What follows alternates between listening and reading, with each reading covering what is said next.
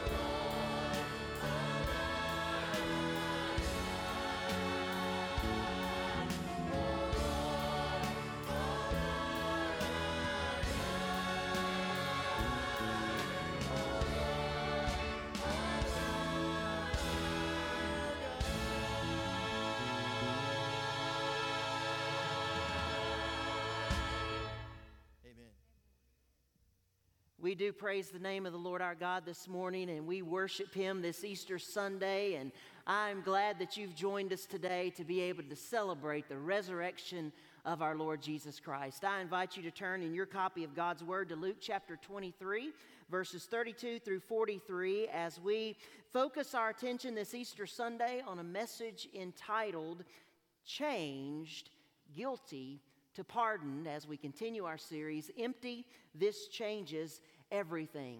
Uh, this is certainly a different Easter for us all. We were expecting this to be probably the largest attended Easter service in several decades here at our church.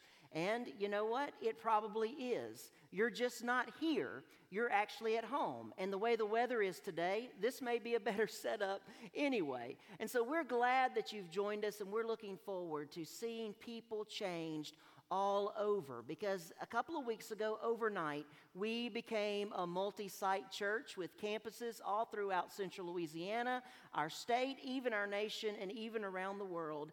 And it's been kind of neat to see what God has done over the last couple of weeks. In fact, just last week, we had a lady trust Jesus Christ as her Lord and Savior all the way in Ohio. And I'm looking forward to seeing that kind of thing happen in the weeks, months, and even years to come after we get back to normal. I'm looking forward to seeing how God's going to use the things He's done now to bring us to a different level of ministry in the age to come.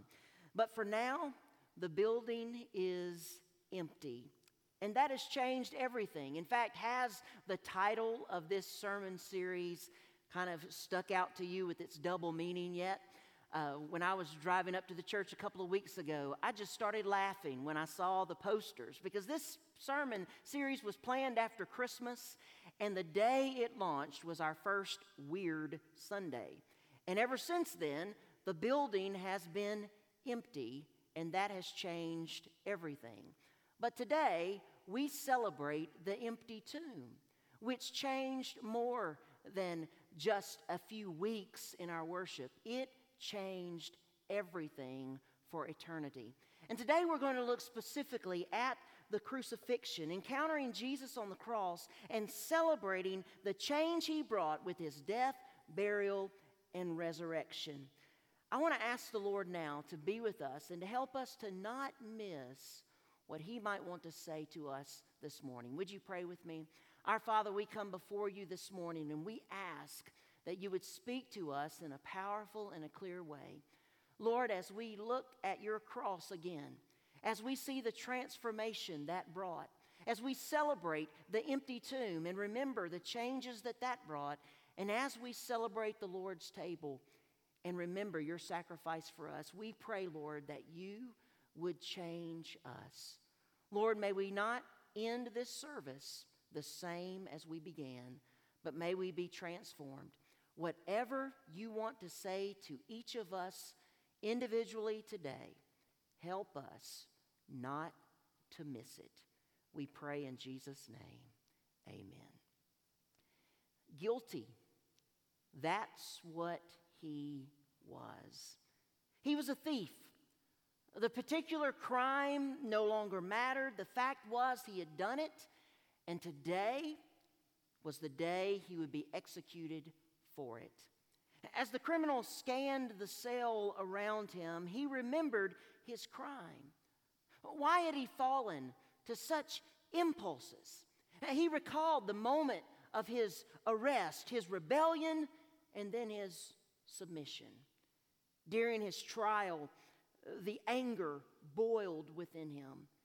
And when the sentence was handed down that he would be crucified, he knew his life was over. For many days after that, he had wept. At part of that time, he wept out of sorrow, but a lot of the time, he wept out of anger. Anger over those who had encouraged him to go through with his plot, anger at himself for going along with it, anger at the people who had convicted him, anger at the people who had snitched on him. Anger consumed him.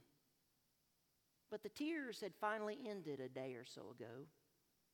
Ever since he had been sitting in silence, pondering wondering.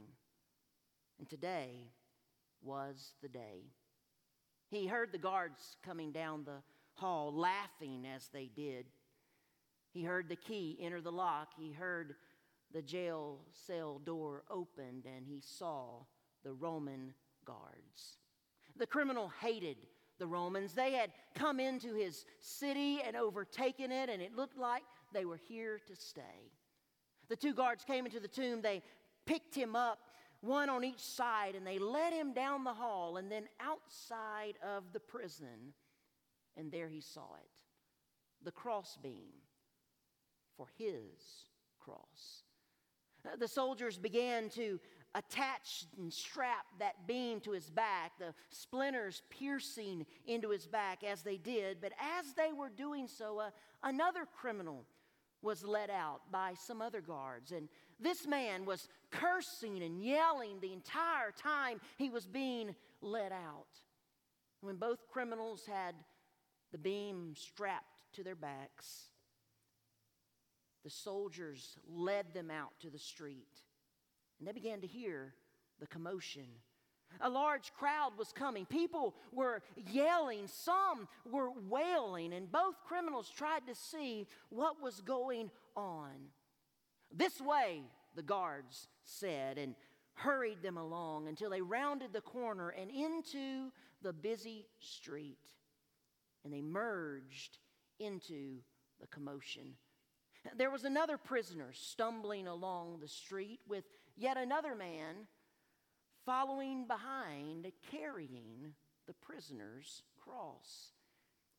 The criminal could tell that this particular prisoner was not well off. He was beaten. He had blood everywhere. He had a crown of thorns on his head, and the blood trickled down his face and mingled into his beard. Uh, the criminal looked ahead of that particular prisoner and saw a placard being carried, a placard that would soon be put on top of the cross above that prisoner's head. And though the criminal could see that the placard was written in Hebrew, Latin, and Greek, he could only read the Hebrew. And he read it, the King of the Jews. But that was Herod. Who was this? Uh, the criminal wondered. He listened and he heard a name being called by the crowd Jesus! Some called out in wailing. Jesus! Others called out mocking. Fall in behind, the soldiers barked, and the criminals did as they were told. They were following the King of the Jews to Golgotha. In verse 32, Luke writes Two other men, both criminals, were led out with him to be executed. As they stumbled through the streets, the crowd pressed in and the beams pressed down. Still, the criminal's thoughts couldn't leave the bloody man stumbling up ahead. Jesus. Jesus. He had heard about this rabbi. He had heard that, that this man loved people like him. That this Jesus had made a friend of tax collectors and sinners. He taught as no one had ever heard. He healed people. He had heard about him. And the way the streets looked, a whole lot of other people had as well. Some of those people obviously loved him.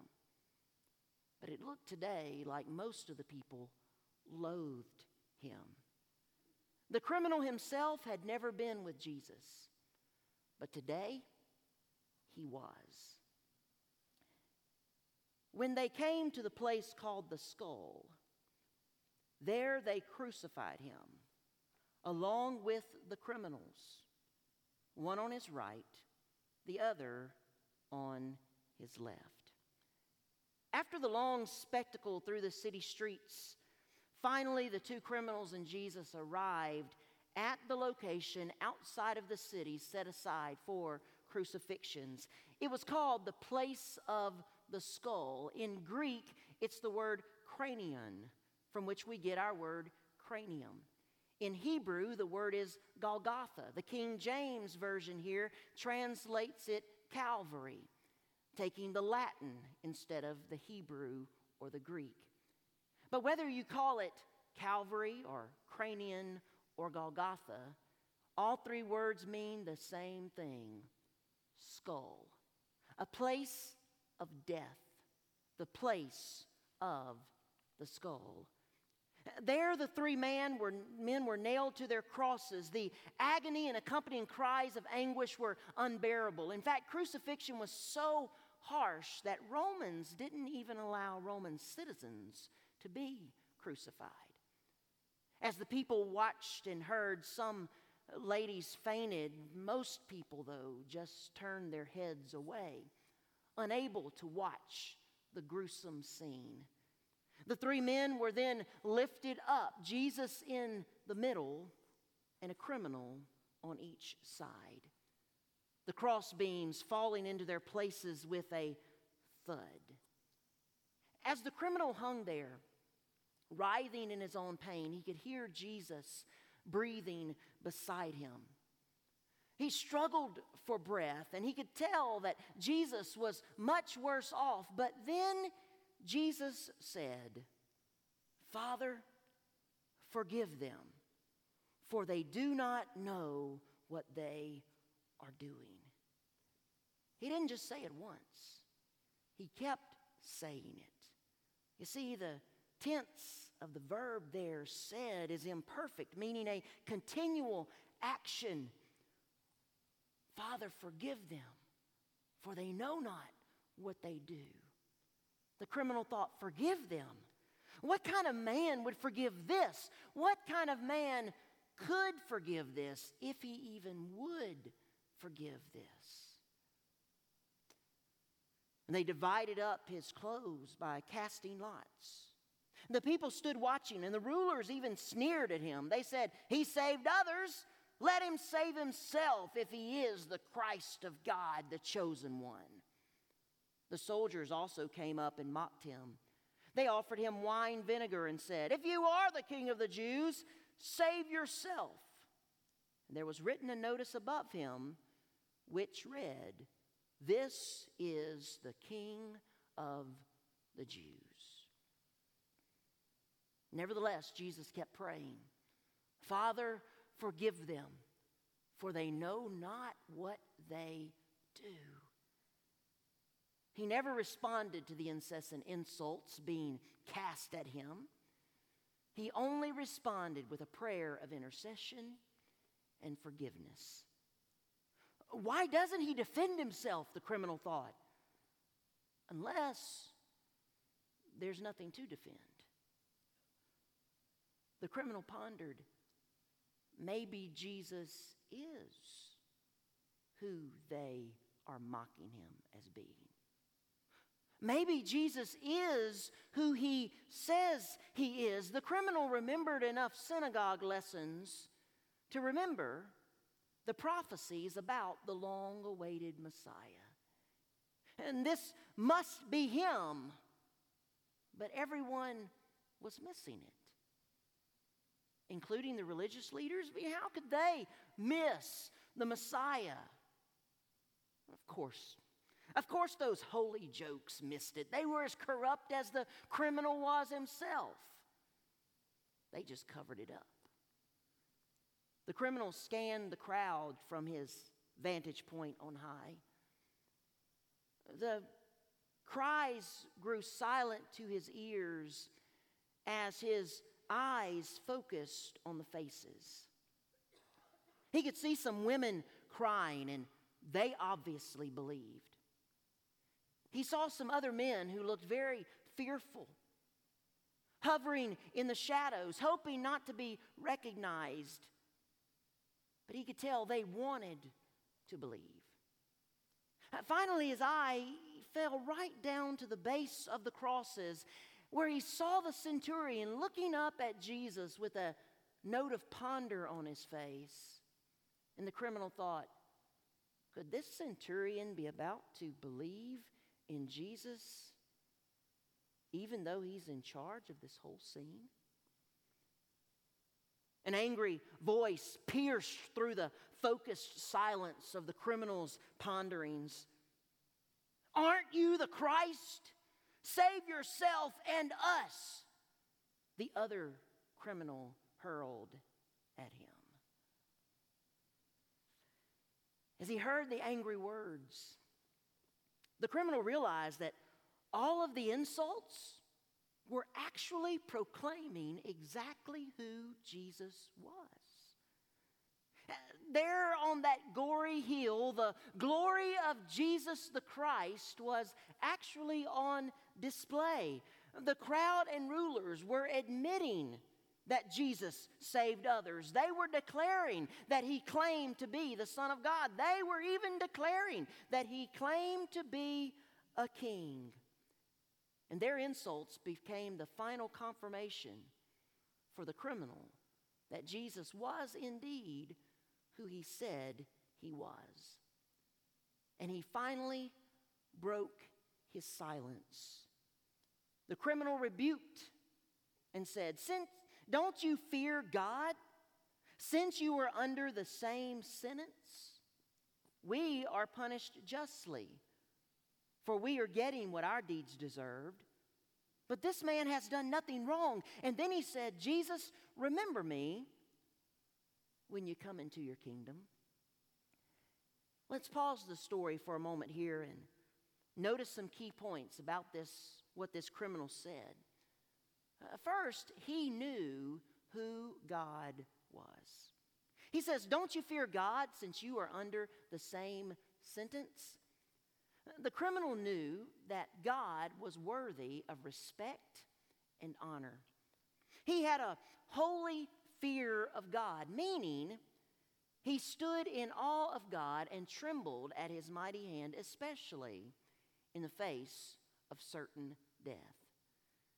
The criminal knew that God was the righteous judge of all sin, and, and in a few hours he would be face to face with his Maker. The criminal could not understand how the other criminal could be so flippant and so violent in the face of death. Do you have a fear of God?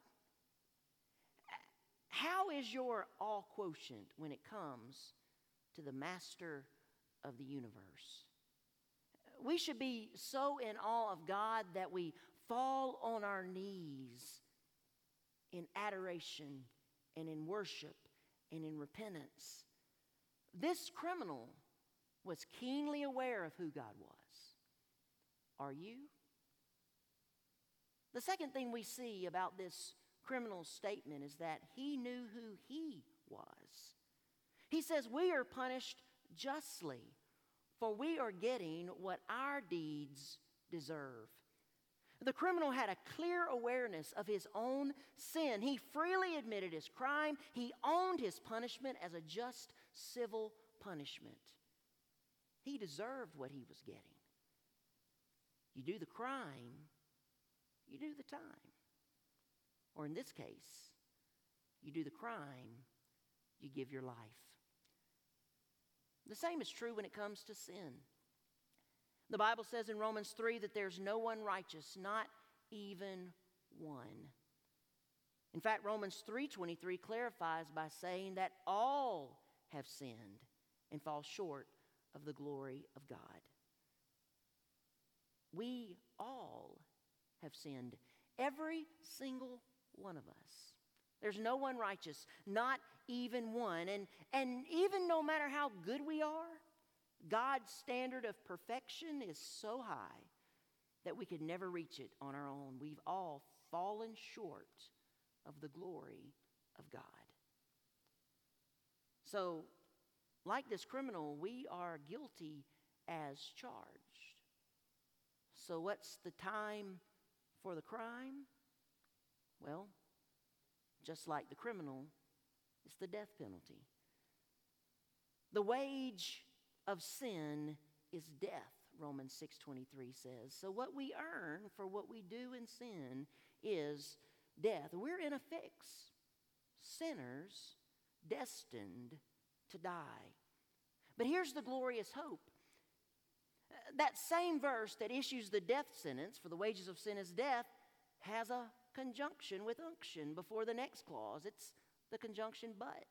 And then it says, the gift of God is eternal life through Jesus Christ our Lord. The wages of sin may be death, but God offers the gift of eternal life and salvation through Jesus Christ. He has made a way for us to be saved, for us to live again, for us to live eternally. How do you get it? As the scripture says in Romans, believe on the Lord Jesus Christ and you will be saved. Romans 10 9 and 10 tells us that if you confess with your mouth Jesus is Lord, you believe in your heart that God raised him from the dead, you will be saved. It's with your heart that you believe, it's with your mouth that you confess. Verse 11 even tells us that anyone who trusts in him will never be put to shame. Romans 10:13 declares everyone who calls on the name of the Lord will be saved. Anyone, everyone, from the vilest criminal to the pretty good person. All of us are in need of salvation because all of us are sinners. If you've never called on the name of the Lord and been saved, I pray that today will be the day of salvation. The path to salvation begins with remembering who God is, but it continues with knowing who you are by knowing that you are a sinner in need of redemption. But then it continues with what this criminal learned. He knew who Jesus was. Did you notice what he said there? He says, But this man has done nothing wrong. And then the criminal turned to Jesus and said, Jesus, remember me when you come into your kingdom. Every time I read this story, I'm shocked by the truth declared by the criminal. In his statement about Jesus, he captures two important thoughts. The first is that Jesus was innocent of any crime uh, deserving death.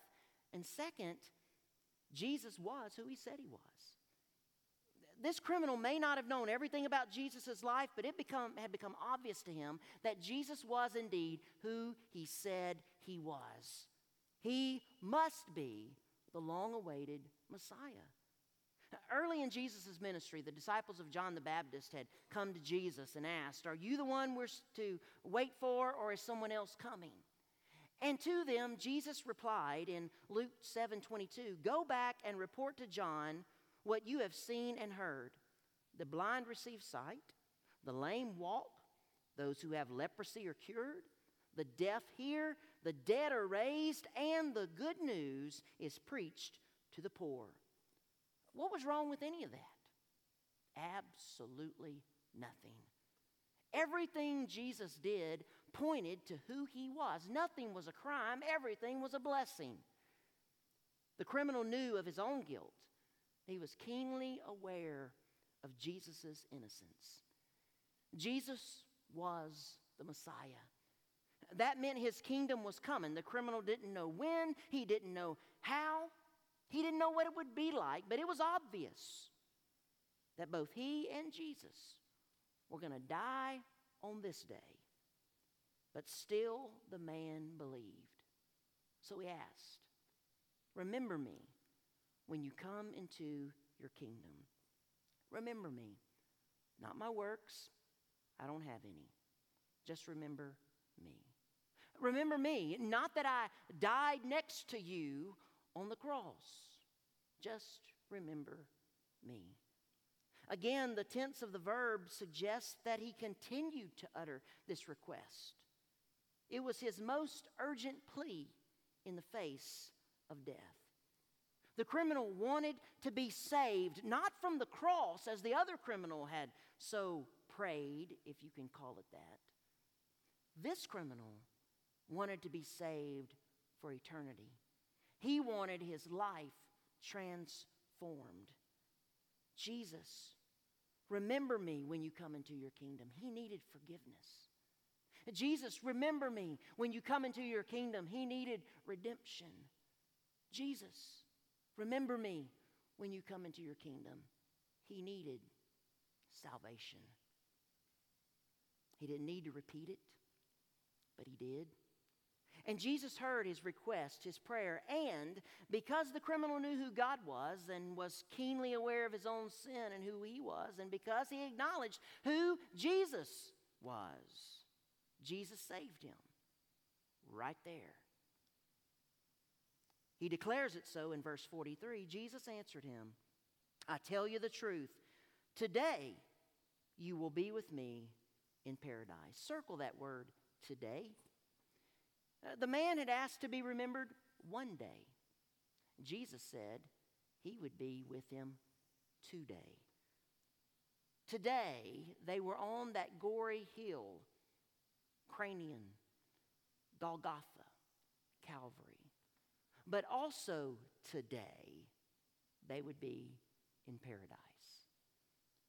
In a moment, that criminal was changed from guilty to pardoned and I suppose even from dead to alive. But at the same time, he becomes kind of the culmination of everyone that Jesus had touched because he too was changed from lost to saved, and from blind to seeing, from desperate to rescued, and from broken to mended. As Jesus' blood spilled out on that cross and that criminal called out in faith, the blood of Jesus ran over that criminal's sins, washing them white as snow. Oh, precious is the flow that makes me white as snow. No other fount I know, nothing but the blood of Jesus. The sky began to grow dark. The criminal looked around and he knew something significant was taking place. And then he heard Jesus say, Father, into your hands I commit my spirit. The ground quaked beneath them, and Jesus cried out, It is finished. The criminal, now weak himself, was able to turn his head enough to see Jesus breathe in, exhale, and die. As his own head began to fall, the criminal caught the centurion below Jesus' cross. And he heard the centurion say, Surely this was a righteous man. The criminal thought to himself, Yes, he certainly was. And because he was, so now am I as well. And with that, he too exhaled and died. Both the criminal's body and Jesus' body were removed from the crosses and buried. Jesus's, we know, was placed in a borrowed tomb. Three days later, he was raised from the dead. 40 days after that, he ascended to heaven. And about 10 days after that, he dispatched his Holy Spirit to fill the church. And we're benefactors of that today. But the criminal, we don't know what happened to his body or where he was buried. He's never mentioned again after Jesus' statement declaring his salvation. But we know where he is today. He's in paradise with Jesus Christ. In fact, I really should stop calling him the criminal because he's no longer remembered by his sins, but by his salvation. And so since we no longer we don't really know his actual name, we'll just call him the redeemed. Today, the redeemed is in paradise with Jesus. What a glorious thought. This man who had messed up so much in life is blessed forever in eternity simply because of his redemption through Jesus Christ. What a reminder to us all of amazing grace. Salvation is not based on anything that we've done, it's based entirely in what Jesus has done and the extension of his grace to us. The redeemed story also reminds us that it's never too late to trust in Jesus. We get too old, too sick, and too disabled to do a lot of things in life. But we never become unable to trust Jesus Christ as our Lord and Savior.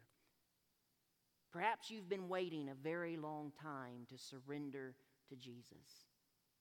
Why have you been waiting? Why let another day linger without coming to faith in Jesus Christ? Today could be the day of salvation. It could be your resurrection Sunday. Come out of death and come in to life. The miracle of Easter is that the cross is empty. Jesus died once, the righteous for the unrighteous. The miracle of Easter is that the tomb is also empty because Jesus is alive and well today. Empty. This changes everything. Guilty. That's what he was. Pardoned. That's what he became. Our Heavenly Father, we are so grateful for who you are. We thank you, Lord, that you have made a way for us to experience salvation. And so, Lord, right now, in every home and place where people are watching, I pray that your Holy Spirit would be present. And that, God, you would speak to people's hearts right now. Lord, may they assess their heart to determine whether they have given their life over to you as their Lord and Savior. And God, if they haven't, then right now, help them to do so. Lord, help them to admit that they're a sinner, to be fully aware of who they are. May they also, Lord, believe that you are who you are and that Jesus is who he said he is. That they'll believe that they have a penalty to pay for their sins, but that Jesus has stepped in to pay that penalty for them by what he did on the cross. And Lord, may they then do what we've heard about today that they would believe in their heart, but they would confess with their mouth that Jesus is Lord.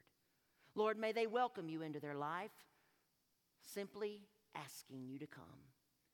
We pray, Lord, that right now, in homes all throughout central Louisiana, across this state, throughout our nation, and yes, God, even around the world, we pray that people are being saved. God, we pray for transformation to take place, and we ask that you would do a powerful work in this moment. In Jesus' name, amen.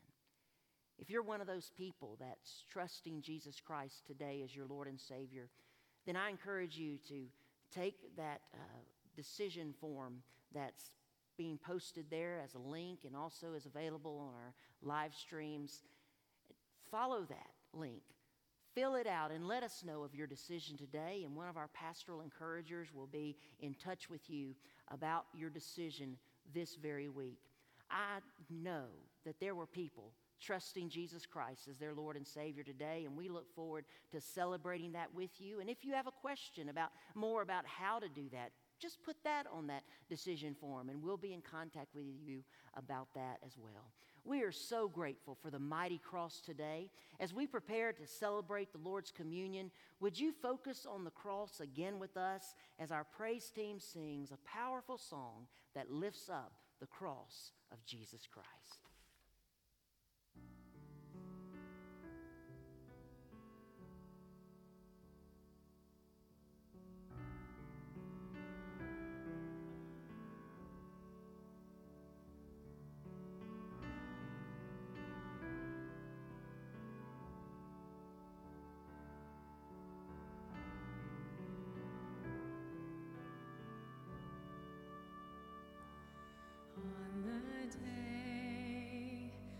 All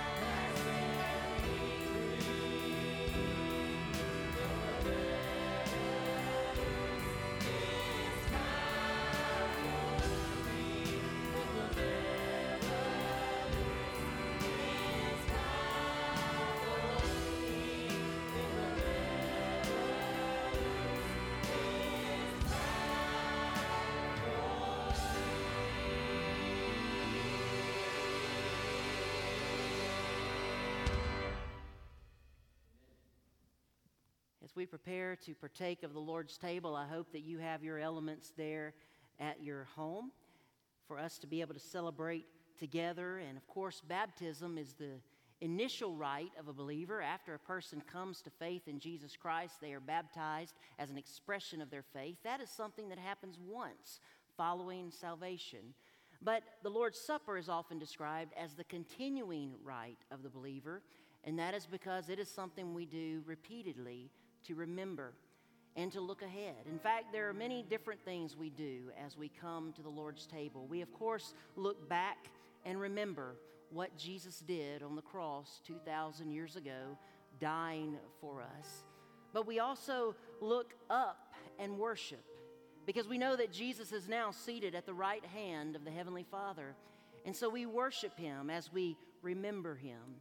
And also we look ahead and anticipate what is to come, as we have even sung about today. The story didn't end with the resurrection. Jesus is coming again. And so we remember that if he kept his promises to come in the first place, he'll keep his promises to come again. So we look back and remember, we look up and worship, we look ahead and anticipate, but we also look within and we examine. The scriptures remind us that we need to take these elements with a prepared heart, that we have no unconfessed sin in our lives, that we have our relationships made right with other people, and of course, that we have a personal relationship with the Lord Jesus Christ.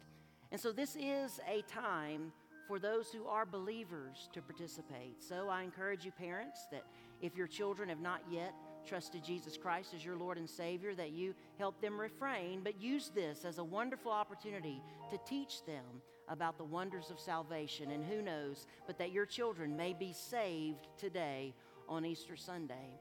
And also, if you're watching and, and you don't have a personal relationship with Jesus Christ, then I pray that today would also be the day of salvation. And as you see us remembering what Jesus did, that you will allow what he did to be done for you as well. In addition, as we celebrate this Lord's Supper, what we normally get to do as well is to look around and be encouraged. We can see other people partaking of the elements as a reminder that this is the body of Christ and we are all together in this. Well, we're all together in something else a little different today.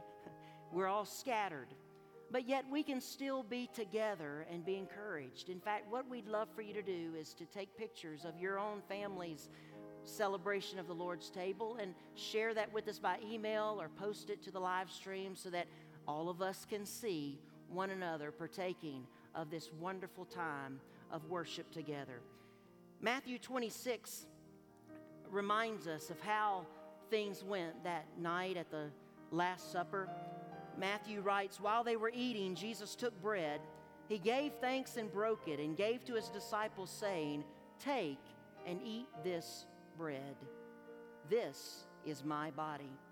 Then he took the cup, he gave thanks, and he offered it to them, saying, Drink from it, all of you.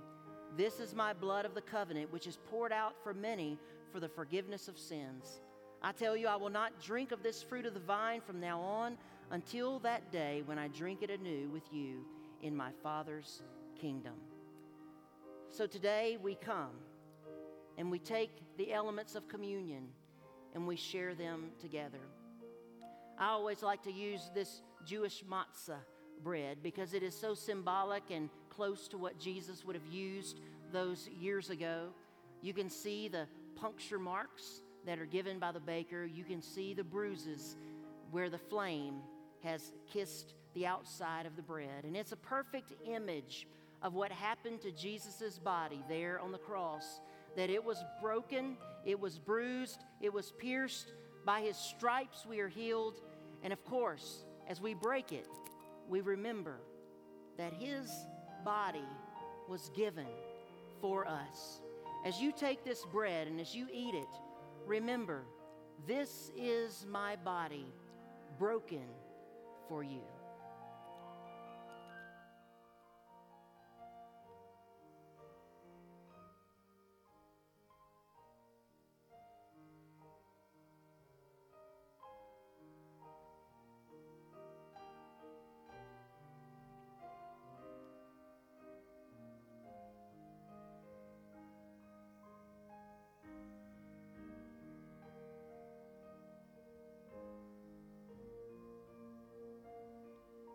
Same way, after the supper, he took the cup, was filled with wine, the common drink of the day, and as he could peer down into that cup and see its dark red crimson color, he was able to remember his blood and think about his blood that would be shed for all of us. As you look at that blood, think about what he did for you. That his blood washes away our sins. Normally, blood stains. This blood cleanses. It washes white as snow. And so Jesus said, This is the cup of the new covenant in my blood. Do this as oft as you drink it in remembrance of me.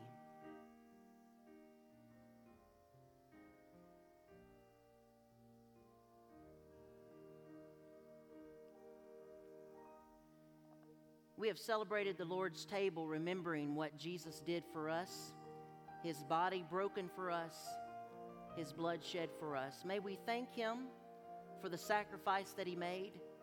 May we thank him that he is alive today. Though we commemorate his death, we also know that we wouldn't be here today if it weren't for the resurrection.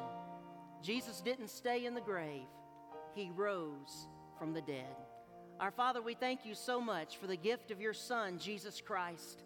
Lord, we proclaim his death and his resurrection until he comes again, thanking you, God, that beyond a shadow of a doubt, the Lord Jesus Christ is alive and well today. He's alive and well in his church, though our church is scattered. He's alive and well in our hearts because we are full of his Holy Spirit. And God, we thank you for this day when we can celebrate all the wonderful things that you did. And we pray this in Jesus' name. Amen. We are so thankful for the resurrection and to be able to celebrate today and to think about all that He did. Uh, this morning, early during uh, my focus point devotional, I asked folks to share some things that the resurrection had changed in them. And the responses were kind of overwhelming, and I had to stop after a while recording those. But I wanted to share with some you some of those as we prepare to wrap up in a time of worship today. Just think about this. How has the resurrection changed you or changed things for you? Fred Hilburn said, Satan and sin are defeated. Elizabeth Hilburn said, It's given me peace to know that I have a Savior who loves me for today, for all my tomorrows, who has erased the mistakes of all my yesterdays. Casey Kirkland answered simply, everything. Amanda Yancey, who's with us on the platform, said, Because we believe that Jesus is risen and has conquered death, the most unconquerable thing known to man, I can have full assurance that He will see me through any trial I face. If He can overcome death, the rest is no sweat. Herschel Corley says that the resurrection gives him hope and reassurance, gave him hope and reassurance when he had none. Jenny Corley says, as a nine year old, she trusted Jesus, but now, because he is risen and the tomb is empty, I live in the victory and assurance of knowing where I will spend eternity. Paulette McLaughlin says she's received comfort through grief. Jan Burr says she has received peace in her heart and eternal life. Karen Lafargue, that the empty grave assures me of life after death, that Jesus is who he says he is. Debbie Coe says because of the empty grave, she has nothing to fear. Chris Roller says the empty tomb has given me a full peace and hope. To better emphasize, just think about the empty, this changes everything signs outside our church this morning. The building may be, but the heart of our church could not be fuller today. He is amazing. He has blessed us in so many ways, and He is worthy of all praise. Savannah Forrester says, on an everyday basis, empty is not a good thing. Empty means there's nothing there. Nothing in the world bothers me more than having an empty gas tank, especially at five in the morning. But an empty tomb, that's an incredible thing. Because whenever I feel the devil come against me, I can always say, Remember how Jesus died and rose again three days later? I've got him on my side, devil. You and death were defeated. Nick Nixon says, The empty grave means, as the hymn says, strength for today and bright hope for tomorrow. Candace LaCour emphasized the word hope as well. Shirley Willett says, In every darkness in life, there is always light from the tomb. Kayla Paul says, It gives me strength to go on when I don't know what to do. Friends, the empty grave is a powerful thing. That's why we've joined today. That's why we celebrate. And so, as we conclude our service, would you join us in singing to the King who is coming to reign? He came, He died, He rose, He ascended, and He's coming back again.